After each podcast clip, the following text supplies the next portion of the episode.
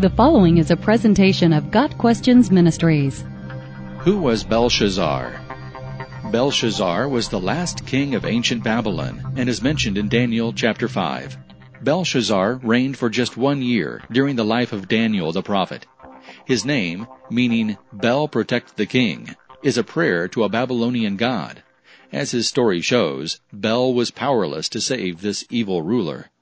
Belshazzar ruled Babylon, a powerful nation with a long history and a long line of powerful kings.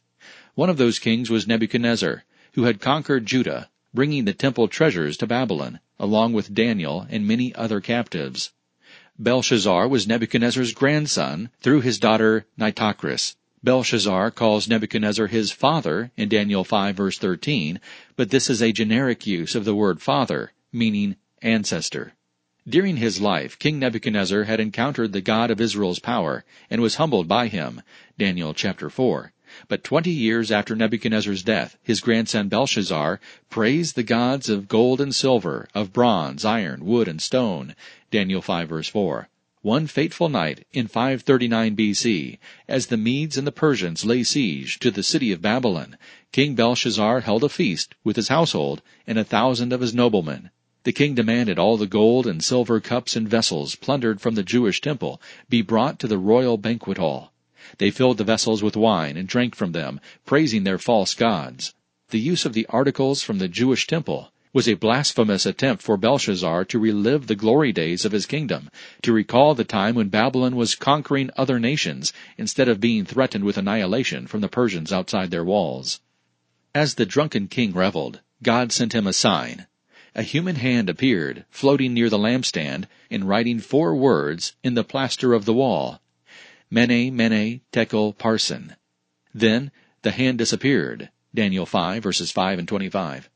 The king paled and was extremely frightened. He called his wise men and astrologers and enchanters to tell him what the writing meant, promising that whoever reads this writing and tells me what it means will be clothed in purple and have a gold chain placed around his neck, and he will be made the third highest ruler in the kingdom. Verse 7.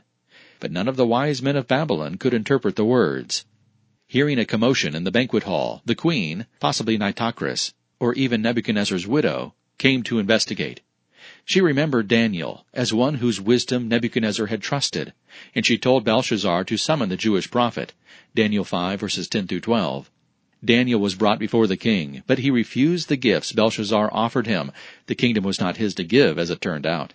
Daniel rebuked Belshazzar's pride. Although the king knew the story of how God humbled his grandfather, he did not humble himself. Instead, he dishonored God by drinking from the sacred items of the temple. Then Daniel interpreted the words on the wall. Mene means, God has numbered the days of your kingdom and brought it to an end. Tekel means, you have been weighed in the balances and found wanting. Parsin means your kingdom is divided and given to the Medes and the Persians. Daniel 5 verses 24 through 28. Daniel never revealed what language those words belonged to. That night the Persians invaded. Cyrus the Great, king of Medo-Persia, broke through the supposedly impenetrable wall of Babylon by cleverly diverting the river flowing into the city so that his soldiers could enter through the river duct.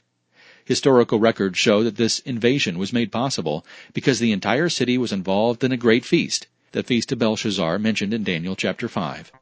That very night, Belshazzar, king of the Babylonians, was slain, and Darius the Mede took over the kingdom. Daniel 5 verses 29 and 30. The demise of King Belshazzar illustrates the truth of Proverbs 16 verse 18. Pride goes before destruction, a haughty spirit before a fall. Got Questions Ministry seeks to glorify the Lord Jesus Christ by providing biblical answers to today's questions. Online at GotQuestions.org.